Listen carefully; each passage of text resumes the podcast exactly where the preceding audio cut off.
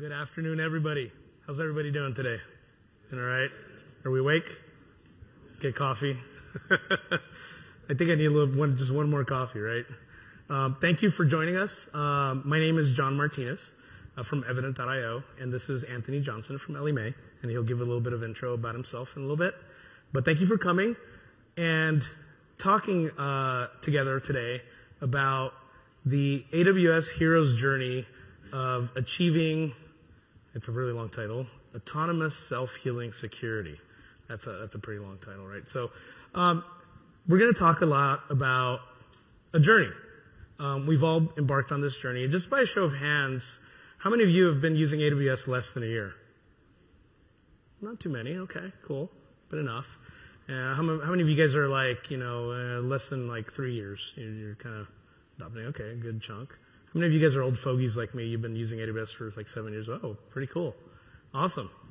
So, uh, we're going to talk about this journey about how do I get uh, autonomous in my security processes.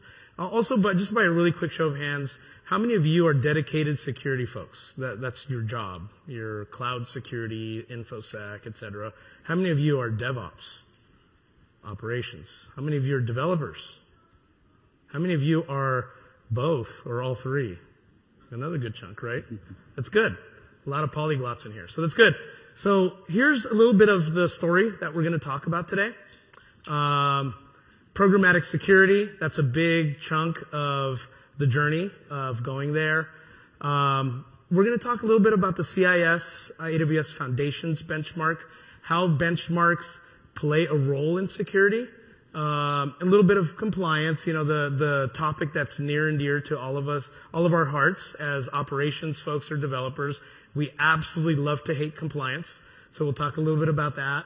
Um, and I'll introduce you guys to uh, a couple of programs, the AWS Security by Design program, a little bit of what Evident.io, my company, does, uh, and as well in between, uh, we're I'm going to ask Anthony to share a little bit of what he has to say, and he has to say a lot. So highly recommend um, to listen to Anthony. But at the very end, we're going to sort of wrap it up with um, how do we exploit the bots, uh, and that's really where the meat of ga- gaining that autonomy happens uh, and taking stock. So a little bit about myself. Um, I've worked in the cloud since 2010.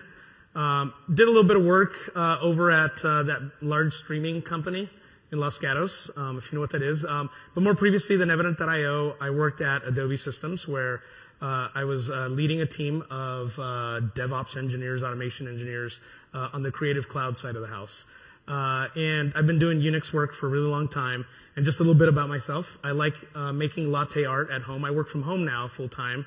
And I bought myself a really nice espresso machine, so making latte art is one of my passions. so if you have any like YouTube channels that you like, for making latte art or you're better than me, I would absolutely love to get some tips afterward from you. So definitely come up and let me know about that. But let me introduce to you, uh, Anthony Johnson from Ellie Mae. Anthony. Cool. Well, the mic works good. Uh, so um, start with the obvious. Um, I'm I'm hoarse. So thank you Vegas, thank you AWS, and you know, and uh, uh, also since everybody can see, I do wear a man purse. Um, my coworkers are keen to tell me tell me about it all the time. So uh, I wear it with pride. Uh, so, um, so my name's Anthony Johnson. I currently work at Ellie Mae. Um, I like to consider myself a full stack engineer, um, um, which apparently many of you also do. And so I, I you know, shared kin, kin, kinship in the, in the room.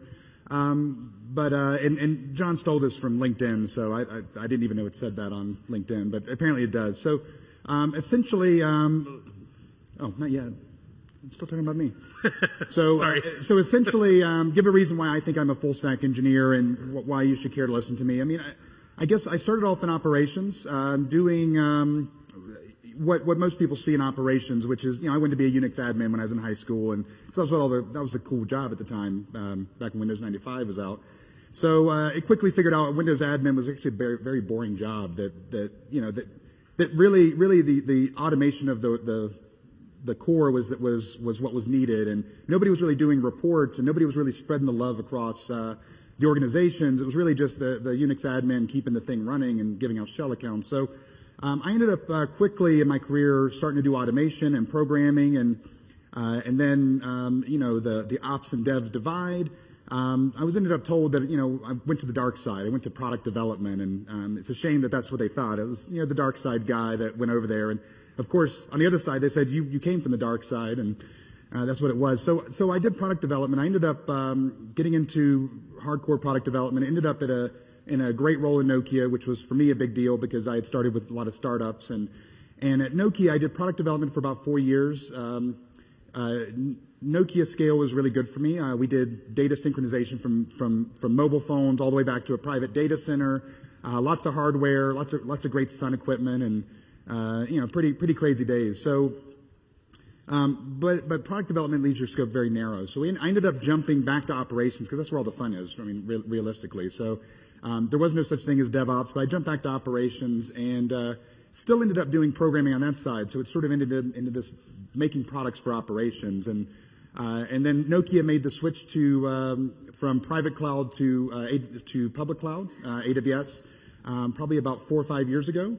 Uh, I was lucky enough to be into the uh, core. Uh, everybody has one probably in their company, or should should think about having one. Their their cloud platform team, and AWS. we ended up with um, 300 accounts. Um, we we were pretty much a, a you build it, you run it type shop.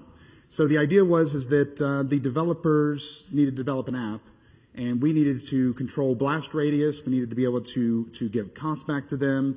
Uh, needed to really be able to give them control of their destiny and get us out of the dependency chain. So we had a very much a here's your dev account, go do whatever you want in it. You mess it up, we'll we'll scorch earth it, and then also we had production accounts. So, but the, the neat thing about this is we had 300, 300 accounts and we managed it with three people. So it's a really neat story that I hope you guys um, understand here and and uh, you know, see where we took it. So, um, and so, so I myself have, um, the great thing about these skills is that all these companies, you know, a lot of companies have these same problems. So, uh, it's, it's a marketable skill and I wanted to move to the West Coast. So, um, I ended up, um, moving to Ellie Mae. So now we can go to Ellie Mae.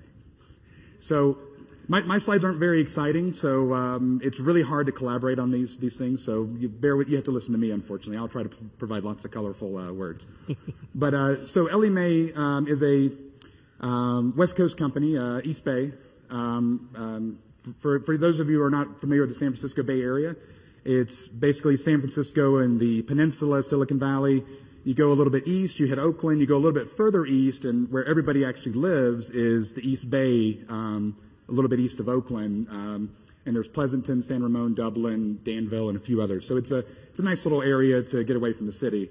Um, but essentially, uh, Ellie Mae um, was making the same transition to the cloud. They were very early. Um, they had um, maybe two or three accounts uh, when I joined, uh, but but the stories were all the same. How do we manage?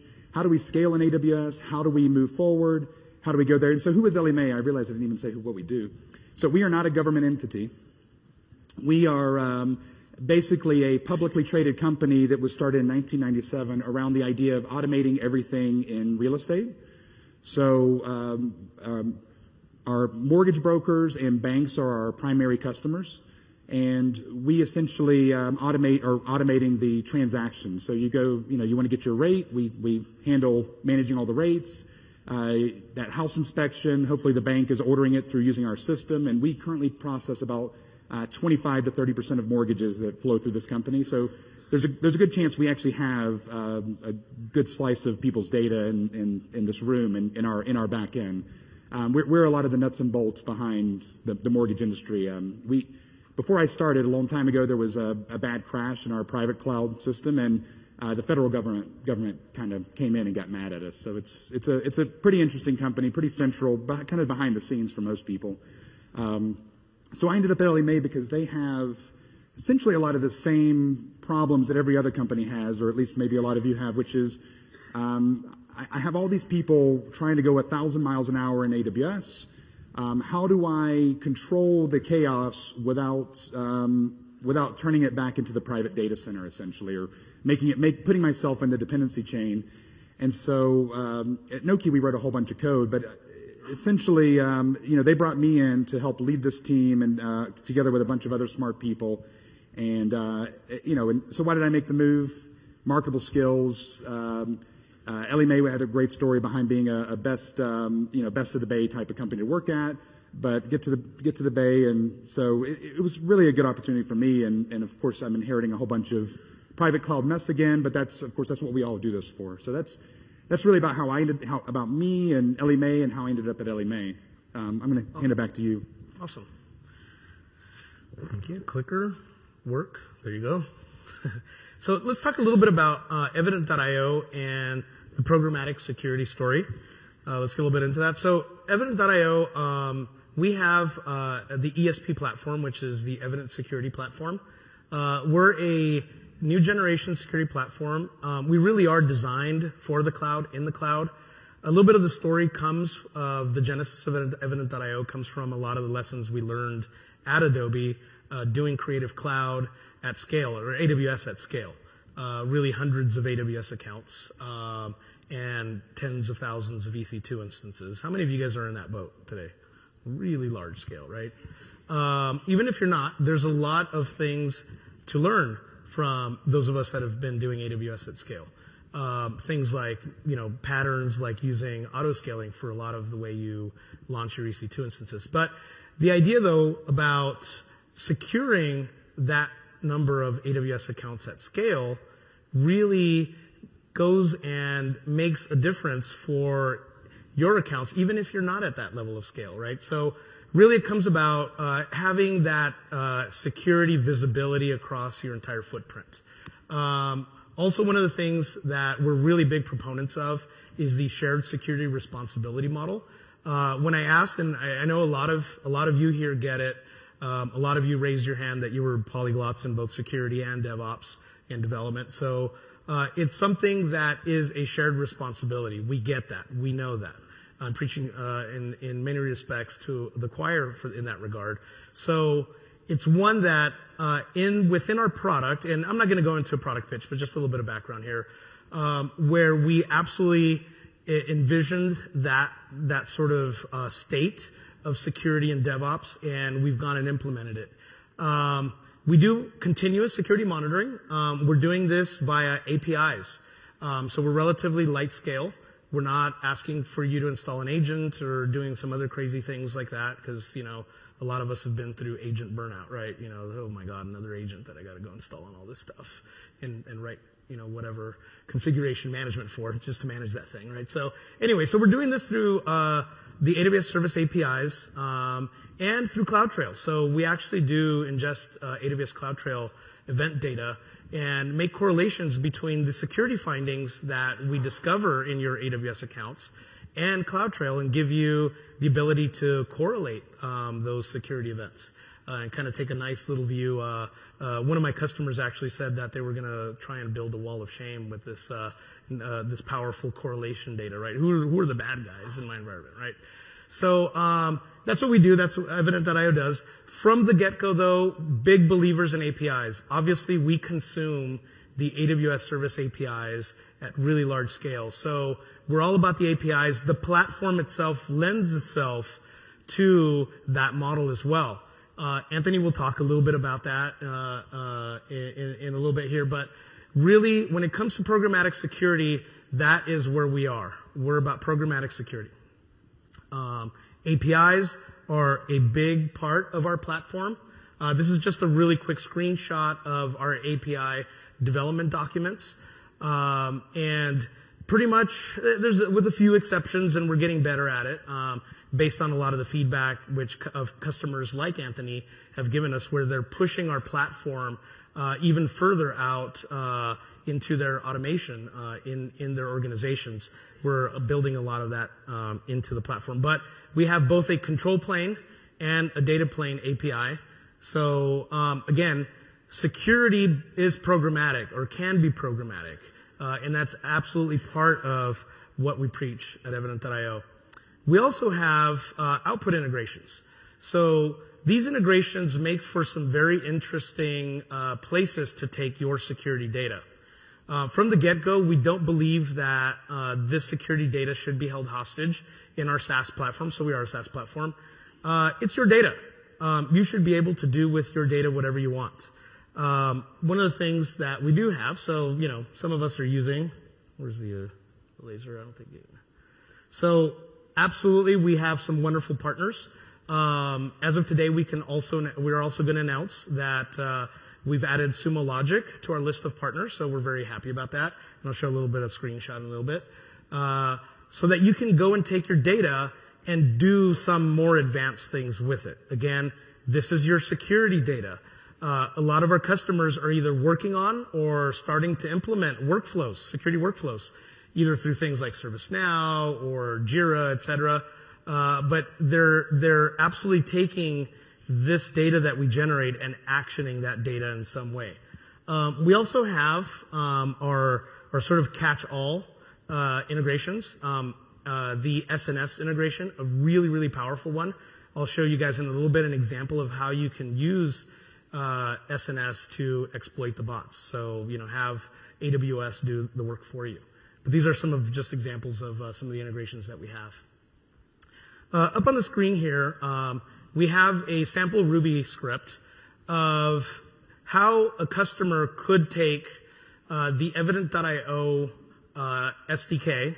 Uh, so this is using our Ruby SDK and programmatically adding their accounts into the Evident.io platform. Now, with that said, um, how many of you guys are excited, like I am, about AWS organizations? How, right? It's going to make our life super easy, right?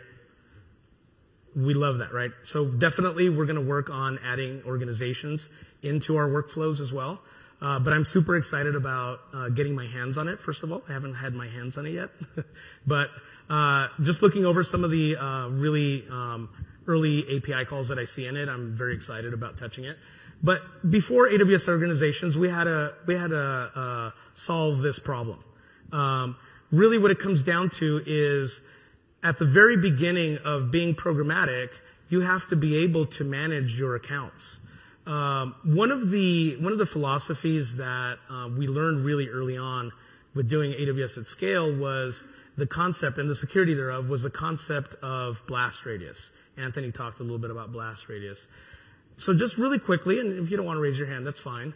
How many of you guys separate your AWS accounts by you know, environment, let's say dev, stage, production. How many of you guys are running everything in one AWS account? Okay, cool. So, yeah, that's fine. Um, there's several ways to skin this cat, obviously. In the single account, multiple environment, um, you have to basically become an IAM ninja, right? IAM policy ninja, right? So my, you know, bow down. Um, because you want to separate a lot of the permissions, you want to follow a lot of the security best practices around uh, least privilege, where you don't want to give too much privilege to certain users in your environment. Uh, but definitely an easier way to do that would be to create more AWS accounts. Now, some of you are thinking, well, is that really easier? Right? Why do you think AWS organiz- organizations exist now, right? Uh, it's not necessarily easier. Uh, but what it does gain you is it gains you an isolated environment with which you can control access and literally from a security perspective with which you can control a little bit more the exploitability of your AWS accounts. Um, I've lived several times at three in the morning, uh, gotten a call for a security incident where an AWS account was compromised. How many of you guys have, you know, misplaced an AWS API access key, right? It's happened. it's okay. Uh, but getting that nastygram. Some of us have seen that nastygram email that AWS security sends you that says, it usually comes from like this really terse email address, like abuse at AWS at Amazon.com or something like that, right? It says, hey, this EC2 instance is being used as the source of abuse for a bunch of other stuff. You might want to go take a look at that. Some of us have seen that, right? So the idea here again is I'm trying to nail down that definitely when it comes to programmatic security, taking care of the basics, just gaining visibility into your AWS environment is key to start out with. Um, so that's again, we're very big proponents, and we have an SDK that allows our customers to go and implement uh, automatic account creation into the Evident platform.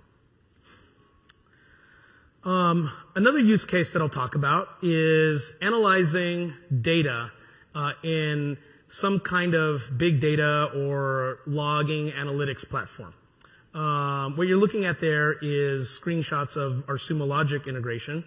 Uh, and the ability for you to export, again, we're using the SNS integration that we have to ship a lot of this data that we've generated, which depending on the size and the activity that you have going on in your AWS accounts, it can be pretty large. Um, we're talking thousands, tens of thousands, hundreds of thousands of alerts uh, an hour. So um, we can we can be very noisy.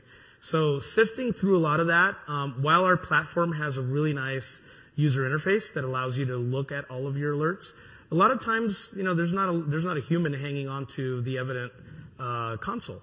Um, so we definitely partner up. Sumo Logic is a great partner of ours, uh, where we work closely with them on developing this integration. And um, we also have integrations, like I, like I showed you earlier, with other partners. But uh, definitely, it's something that a lot of our customers are taking, and they're building uh, that building block of exporting the data and ingesting it into a place that makes that data actionable. Uh, data is great, but without me being able to action it from a security operations perspective really means nothing, right? So I can have tens of thousands of alerts, and if I don't action them, they'll just become noise. So that's the idea is that we don't want this data to just become noise to you from a security perspective.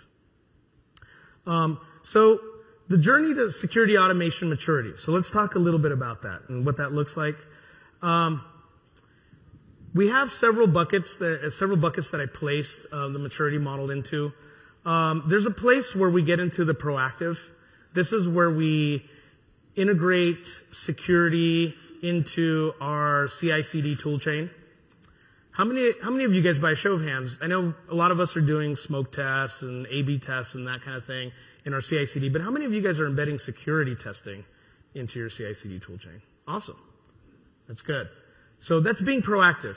Scanning my CloudFormation templates, making sure that those things that go out and create resources in an automated and programmatic fashion are also secured ahead of time. So that, that's the proactive side of it. Code analysis and review, uh, pre and post deployed testing, uh, A-B testing, all that stuff. The continuous part of it is where I would say a lot of us are. We're in that section where, you know, we may have uh, certain certain things that we're doing. Maybe we're doing vulnerability scanning. Uh, there's some things that we might have inherited from the data center days that we're still doing in AWS. Uh, logging, auto scaling. Auto scaling is kind of an interesting one, right?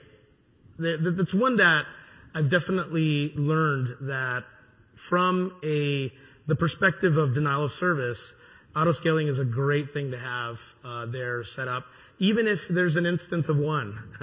you know, because if something kills that instance, it'd be it's nice to have that insurance policy that something another instance is going to go replace that. Um, config management, etc. Then we get into sort of the ultimate state that we call self-healing. This is where I'm doing things like auto remediation, where I'm generating some kind of alert or some kind of nugget of data where I'm saying that there's a problem, and I'm using something like AWS Lambda, for example, to go and fix that automatically for me. Uh, we're doing things here like rolling back to known good states, failovers, right? This is kind of like the more advanced stuff. Being autonomous, being self-healing. Let, let AWS do the work for you kind of stuff. Uh, how many of you guys would say on, by a show of hands, that you're continuous. You've got stuff in security operations. You got logging going. How many of you guys are self-healing? How many of you guys are like actually doing stuff, reacting to things? Nuking, nuke it, right? If it's not working, nuke it out. Send it out of orbit. So now I'm going to hand it back off to Anthony, and he's going to talk about how Ellie Mae is using automation in their environment. So Anthony.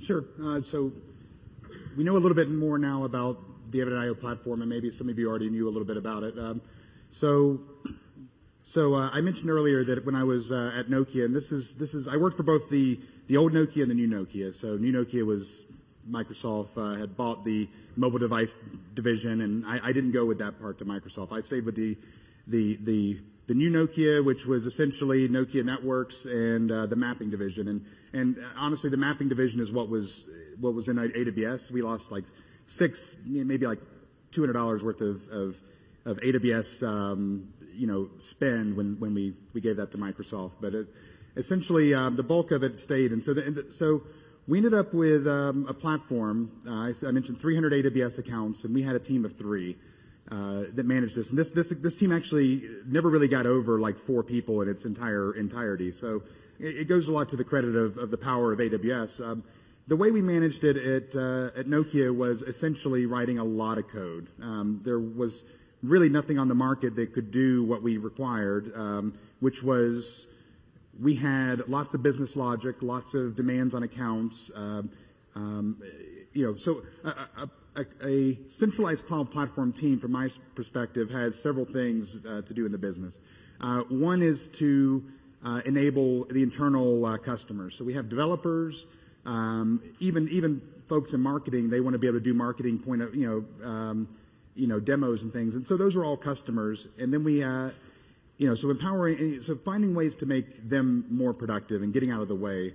Um, the other is of course training, making sure that they're good, and then and then um, really sort of this giving out accounts and managing the accounts, uh, sort of a security perspective. And um, so we, we wrote code that, that audited all the accounts. Um, so we had a we had a dev account and we had a prod account, and we treated them slightly different. And there's several reasons for that. And I, I was actually very happy. So we wrote tons of code to remediate, know know all of the Nokia business logic, the HERE mapping business logic, and and um, I was I was dedicated not to rewrite that platform uh, when I left, um, just because it was a, it was a beast to maintain.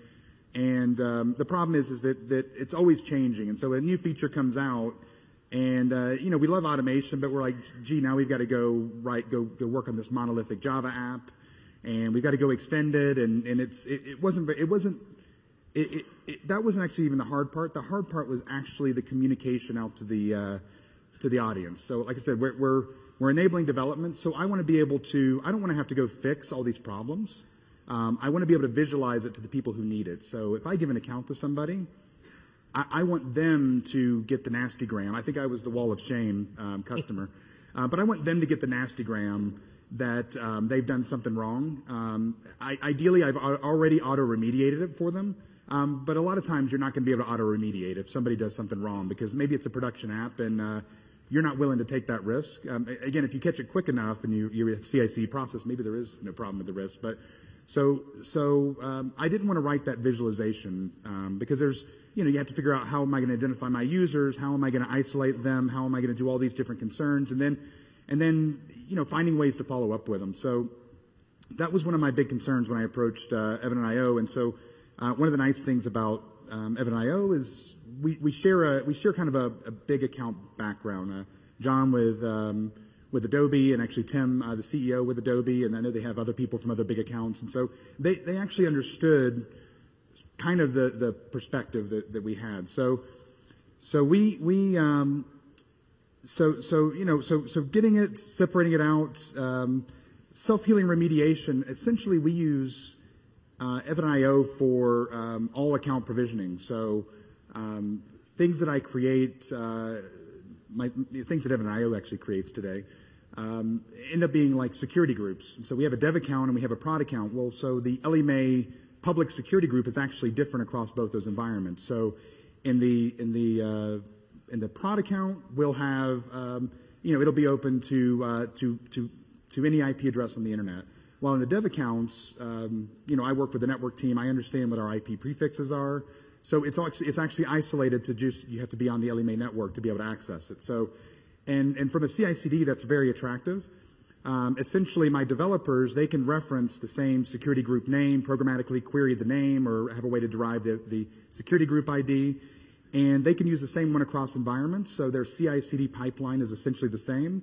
And basically, they, it's transparent to them. So it's not like I'm tweaking this for production, and then that's the part that breaks. And um, you know, nobody likes looking like a loser. So there's a lot of um, so there's a lot of you know being able to do really clever things with crossing the account barriers and setting things up. But we use we use it right now Evident.io for setting up the entire account. So if there's a CloudTrail that needs to be set up, we do it.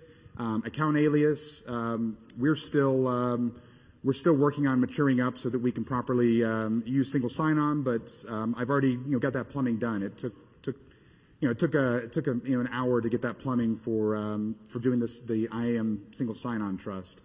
And, and so essentially we, we do everything. I set up a couple roles and then, and then configure it in Evident.io. And then essentially before I hand it out to my developers, I make sure that all the Evident.io checks pass. Uh, if any of them don't pass, it's essentially a bug of some sort. Maybe Amazon introduced a, uh, a different way an API chain, you know, an API works, or maybe there's some small changes. This is one of the, the problems with working with any of this automation around accounts is they're always announcing new things, organizations or, or something else, or, or they announced Frankfurt where, um, they don't support the old V2 signing and they only support V4. That was, that was, I don't know if anybody went through that, but that was a lot of fun.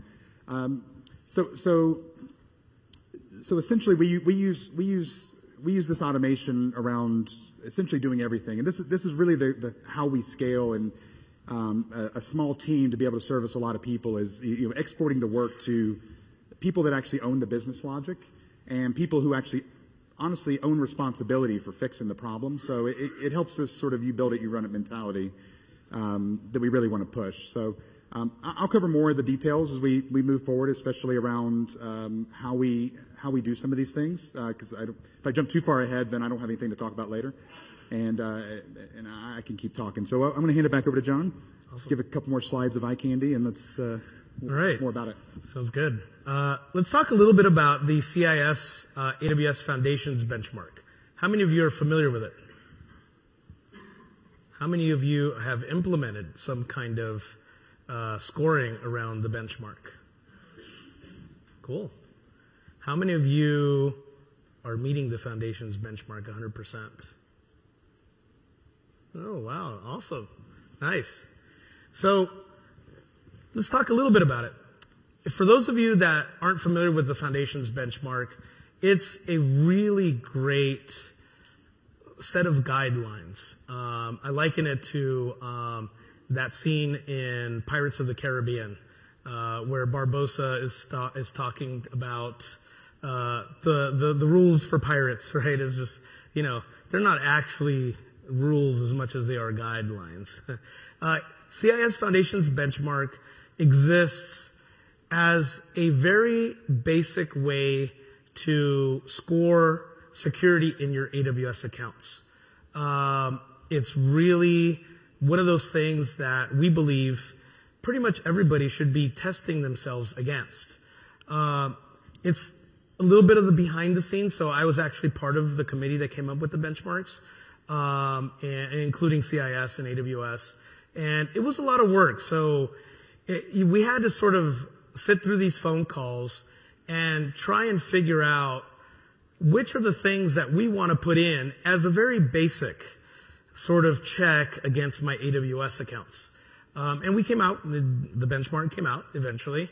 Um, and we think that we did a relatively pretty good job. Um, and there's going to be more updates to the benchmark, obviously. But the benchmark is definitely something that will guide you. Um, we treat the benchmark actually as a sort of a basic compliant set of controls. So even though it's not necessarily, a, it's not really a an industry standard compliance uh, a standard, but it's something that every AWS customer we believe should strive to reach.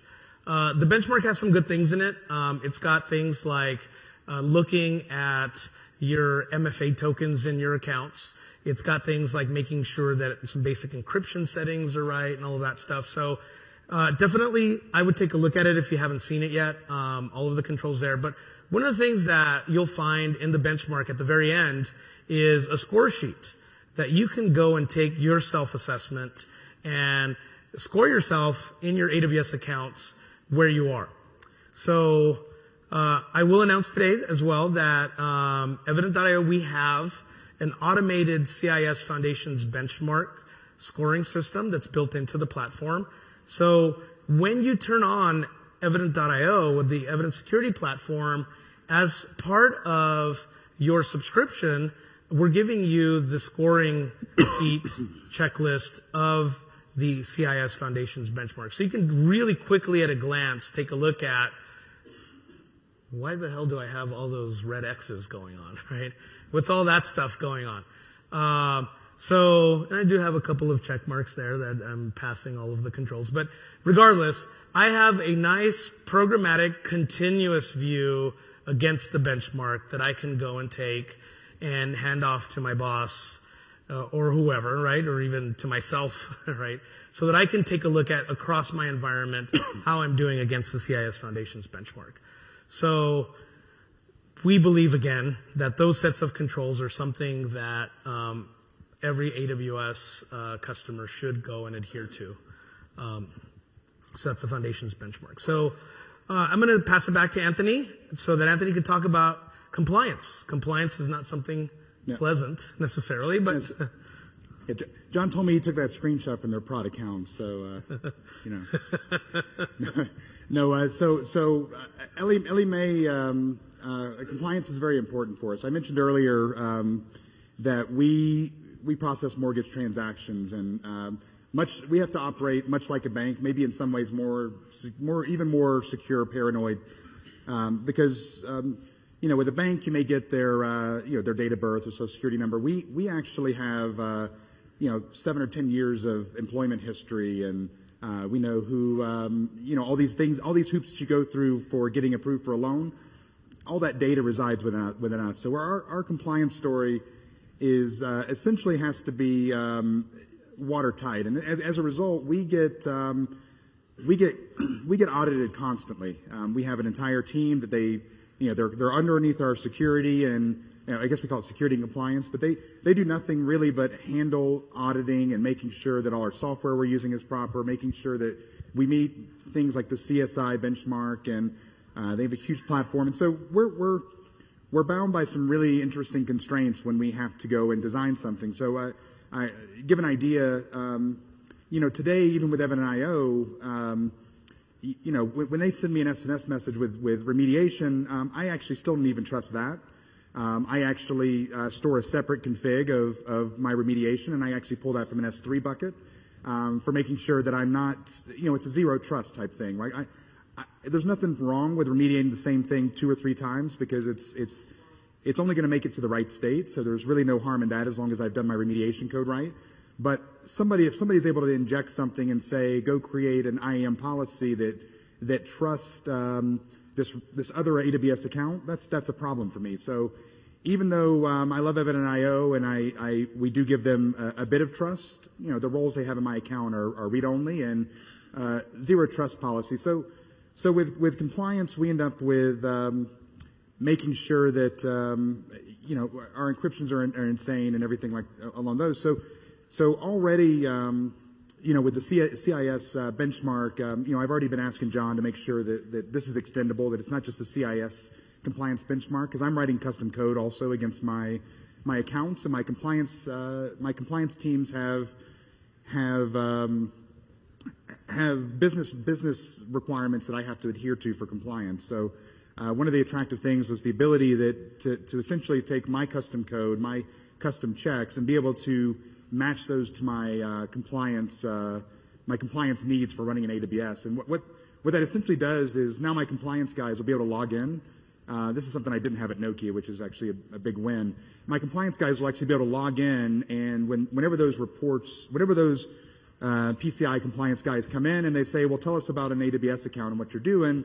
Um, they will be able to log into, you know, Evident and go to literally a, an aggregate report of everything. And they'll be able to, uh, if we do right, hopefully see check marks all the way down to show that uh, we are indeed compliant. And the, and the, great thing about it is, you know, the, the, prove it becomes just digging a little bit deeper in the whole, you know, the whole story here. So, um, you know, if it's my own code that's doing it, my own Java code that's out of band, that's that's uh, you know convoluted with a whole bunch of other Java code, uh, then you're really stuck demangling this, and it's really hard to prove, no matter how technical or untechnical that that auditor is. So we we I like this idea of being able to show a compliance report. Well, what what what is what does that mean? That check mark, and you say, well, these checks here are doing that, and say it's a really technical guy. Well, what code is doing that, and you can hop into it. So it's a, it's a really nice really nice narrative, and I'm, I'm actually looking forward to being able to implement it for our compliance guys and um, and, and, security as well. So these reports also are uh, you know shareable with security. And my whole point is is you know I want them to actually go and look at it. I don't actually want to once it's done, I never want to actually look at Evident.io again because I have a thousand people in the company that should be doing it. So um, that's really, you know, Ellie Mae, this is really kind of this new next gen compliance story that we've never been able to really achieve with uh, sort of our private cloud that we're actually able to gain with, you know, this move to public cloud. So that, I'll hand it back over to you, John. Awesome. Another thing I'm going to talk about really quickly here is AWS security by design. So from the get-go, the AWS security by design program is really a recommended approach to proactive security. Uh, a lot of it, obviously, because it is run by AWS, is based on CloudFormation. So templating your environments, or CloudFormation is the implementation of that in AWS, is a really great way to set up your baseline for your environment. Uh, so I, I used CloudFormation extensively in previous jobs, and the one thing I really liked about it was that I can literally stamp out my environments. I can clone VPC here or VPC there and uh, be on my way. So uh, the Security by Design program gives us that practical approach. Uh, one of the things that is visible if you look at the, that link that's down there in the Security by Design link is a really nice matrix. So you can uh, you can learn how to create this matrix that allows you to map out your own controls in your environment. What what controls do I need to put in my environment to make sure that this AWS account meets my requirements, basically, uh, and then you flow from that into a CloudFormation template, something that implements those controls in a very active fashion. So if we look at the workflow, we can say, okay, we've got this controls matrix that I've built. I want my AWS environments to look like this. And then we go and write a CloudFormation template that stamps it out. And then we go proactively and continuously look at those environments and make sure that I'm testing. That's where things like CIS foundations, benchmark, et cetera, come in. So um, I did want to show a little bit of code. Um, not everything is a panacea in these types of uh, this type of world.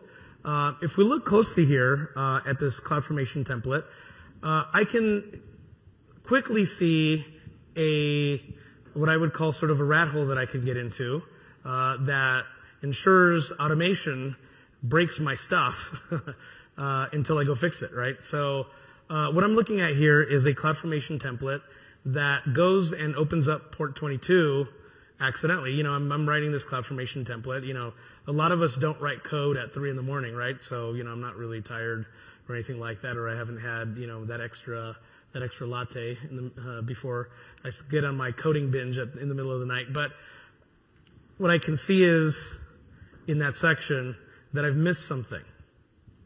I've missed this little quick thing. Uh, I don't know why I put uh, 0.0.0 slash 0 there for my uh, CIDR IP address on the Ingress rule, but I did it.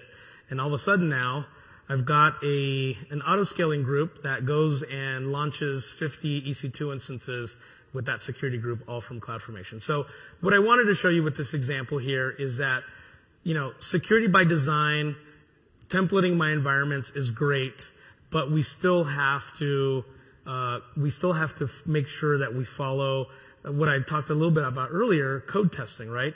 And it shows that just because I'm creating infrastructure doesn't mean that it's not code, right? So this is one of the other things that you should take a look at is to make sure that all of your code is clean and that um, you're actually testing against that code as well, and then you're looking at it.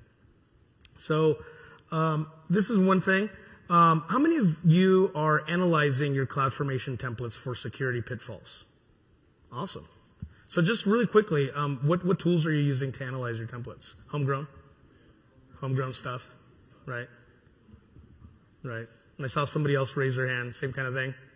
You're writing something that basically ingests the JSON file, the, uh, the objects, and then goes and analyzes the security. So absolutely. So that's one of the, one of the approaches, obviously. So, uh, avoid those security, uh, pitfalls, um, because they do exist. They do happen. So another area in our platform that um, you can gain some of this automation uh, is through our custom signatures interface. Uh, we give you the ability in the platform, like we showed earlier, with the CIS benchmark testing. We do have very prescriptive tests in your environment.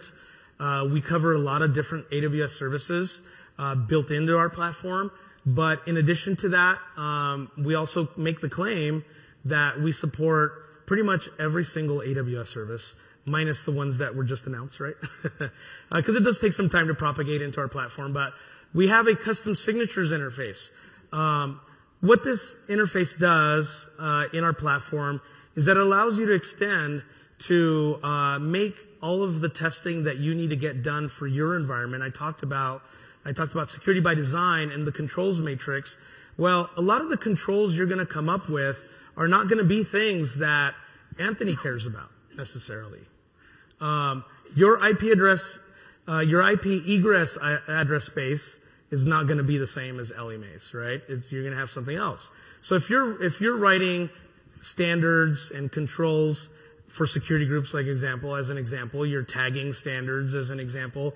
Those are going to be things that you, only you and your organization care about. So that's the intent of the custom signatures interface, as well as, you know, we're not, we don't have signatures for every single AWS service. Uh, I don't even know. Do you know, Anthony, how many AWS services are, there are now? I, I lost count. Yeah, right. the big, the big, huge fire hose. If somebody knows out there, please definitely let us know. Uh, but the idea here is for you to extend our platform and to be able to write because God knows that mm, for a long time in my environment, I had to do a lot of scripting for myself where I had to go and write these automations and throw them in some kind of cron job or Jenkins, etc., to go do all of this for me. So, um, the basics of it is that if you can write it in the Ruby SDK for, uh, for AWS, you can write it into our platform. So that's really what it comes down to. Um, an example use case for these things, uh, use cases would be enforcing tagging standards, uh, where you have those, the, you know, I need to have, you know, maybe one tag for my cost center number, one tag for the owner of the, of that particular resource, etc. Another one would be, again, like I talked about, the egress space uh, issue. Enforcing uh, custom SSL ciphers on my load balancers uh, is another one. Um, we do have an uh, open source repo that you can go and look at and look through and get some signatures. I'm showing one example here. So in this example uh, code here, uh, what we what we can see here, it's relatively easy. Um, you know, using Ruby. How many of you guys are Ruby people? Rubyists? Not very many. Python? A lot more hands. Yeah, I, get it. Uh, it looks very similar. The methods in you know Boto are very similar. I have a I'll have a Python example later on. Don't worry. Uh, but really what it comes down to, um, much like using the SDKs, uh, we support a lot of the same constructs in the custom signatures interface. Uh, in fact, this is relatively uh, native Ruby code. So you can see here that um, I do have the EC2 object inherited, but um, I go and scan through all my uh, images, all my uh, AMIs in, in in the accounts, and again, we're propagating through all of the accounts that you've given us access to, uh, and what I'm doing is, as I loop through each image, I'm actually checking whether to see that image has the public bit set on it. Um, you know, this one's a little bit more intentional. For, for me to have a public AMI, I have to be sort of intentional about it. Uh, but I've seen it. I've seen it in cases where, you know, this image doesn't necessarily need to be public. So what I'm going to do is I'm going to write a custom signature that goes and checks that. And down at the end, if it's public, the logic goes here is if it's public, generate a fail alert. So in our, in our, in our system, you're going to see a fail message. Uh, otherwise, it's a pass. So again, relatively simple to do, very customizable. I definitely spin up a lot of custom signatures that have some pretty gnarly uh, regex in them. So it's definitely something that you absolutely can do in your environment. So again, I'll pass it over to Anthony so he can sure. talk a little, little bit about well, so, this. So the custom signatures you just go. I, I so we, um, I'll give you the best use case I found right now is um, um, we use we use it to deploy lambdas to all of our accounts. So I think talking about horizontal enablers and and making sure that all accounts are at the right state. And so we have for our centralized logging platform a, a essentially a you know set up a log stream on CloudWatch Logs so that you can get those logs out of you know some of the services that natively log to it. So, you know, one of the challenges is, is, you know, you, you know, you provision an account and you set it up and, uh, you know, maybe you use CloudFormation to deploy it and, and, um, you know, and you set up a little version 1.0, uh, in the description to try to remember which one you set and, now you've got this job of having to go and scan it and um, you know, so we, we essentially, um, using um, the SHA-256 that's exposed in the API, we pull it with Evident.io. Um, we check that against uh, the SHA-256 of the authoritative place that we store it, which is in a, a secure bucket in this essentially our management account that does all the remediation as well. And uh, if the SHA-256 doesn't work, we spin up an error and we say, uh, you know, we say go auto remediate that, and uh, essentially. Um, you know, that, that we did, we, we then go into and update that, that Lambda, completely transparent. Um, we, we never delete because, uh, deleting can result in some bad stuff. So it's always, it's always updates. This is one of the lessons learned of, of managing is you, you can't delete profile, you, you can't delete IAM profiles, you can't delete IAM roles, uh, cause all those roles are associated to things. It's really pure remediation. You have to go and, you know, delete the policies that don't exist there update the lambdas to be the right code, update the descriptions and the, the memory parameters around the lambda if that's your bug that you have. But essentially, being able to, the, the power of being able to sit here and say, wow, my, my lambda has a bug, it uh, ran out of memory um, because we found some new bug, but being able to sit here and confidently, you know, put something in there, deploy it to your dev accounts first to make sure you don't break, break some regression, and then roll it out to your production accounts is actually, is actually very powerful. Um, around this, so so the way we treat Evident.io is very programmatic. We um, we use their APIs exclusively for provisioning artifacts inside of them. So um, we, actually, after talking to uh, several Evident.io customers uh, who have share the same concerns, we've actually I'm, I'm actually going to work on uh, after reInvent, working on on uh, opening up some of our platforms. Uh, essentially, they revolve around using YAML files and uh, trying to get code reuse out of um, out of these these custom signatures. So uh, ultimately, I want to work with John to be able to get that into the core platform. But there's a lot of, you know, we.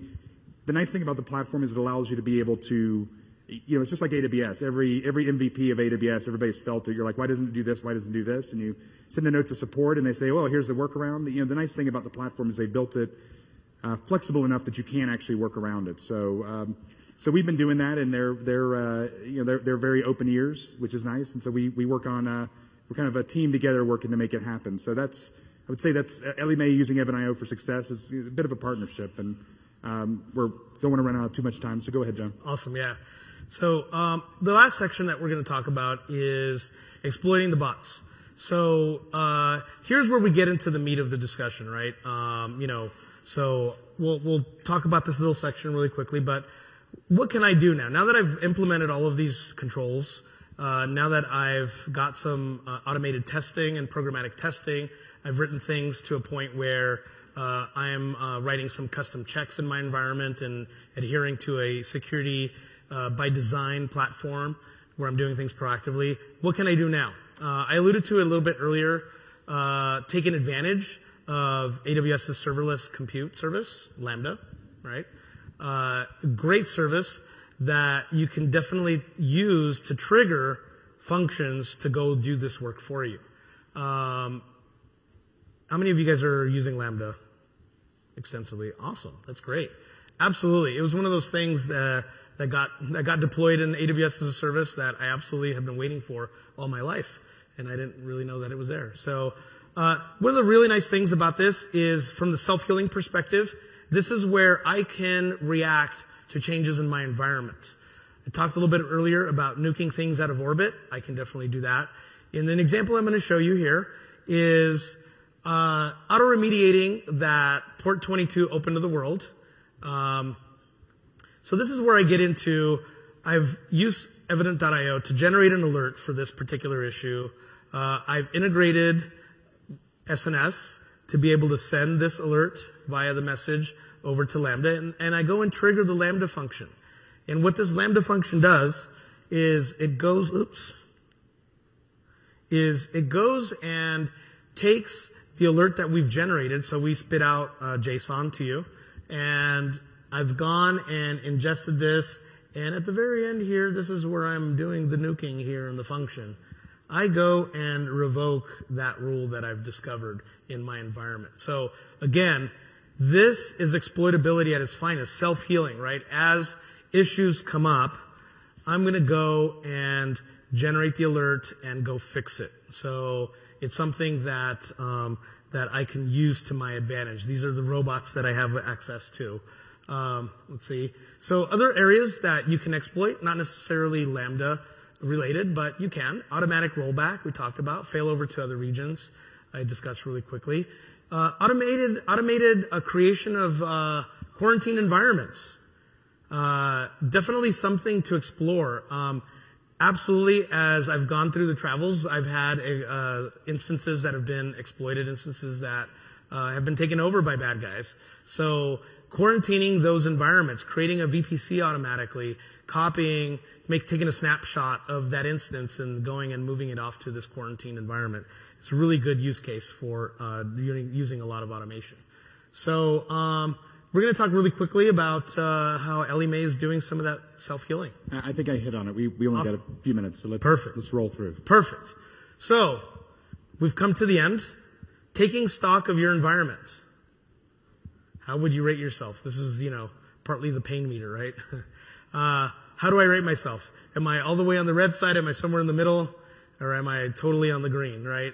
How do, how would you rate yourself? Who's, who would say you're in the red? You need a lot of work to do. And it's fine to be honest, you know. There's a lot of us that here. How many of you guys are somewhere in the middle? You know, there, you've got stuff to do still, you know, but I've got a lot of cool stuff going on. And how many of us are totally in the green?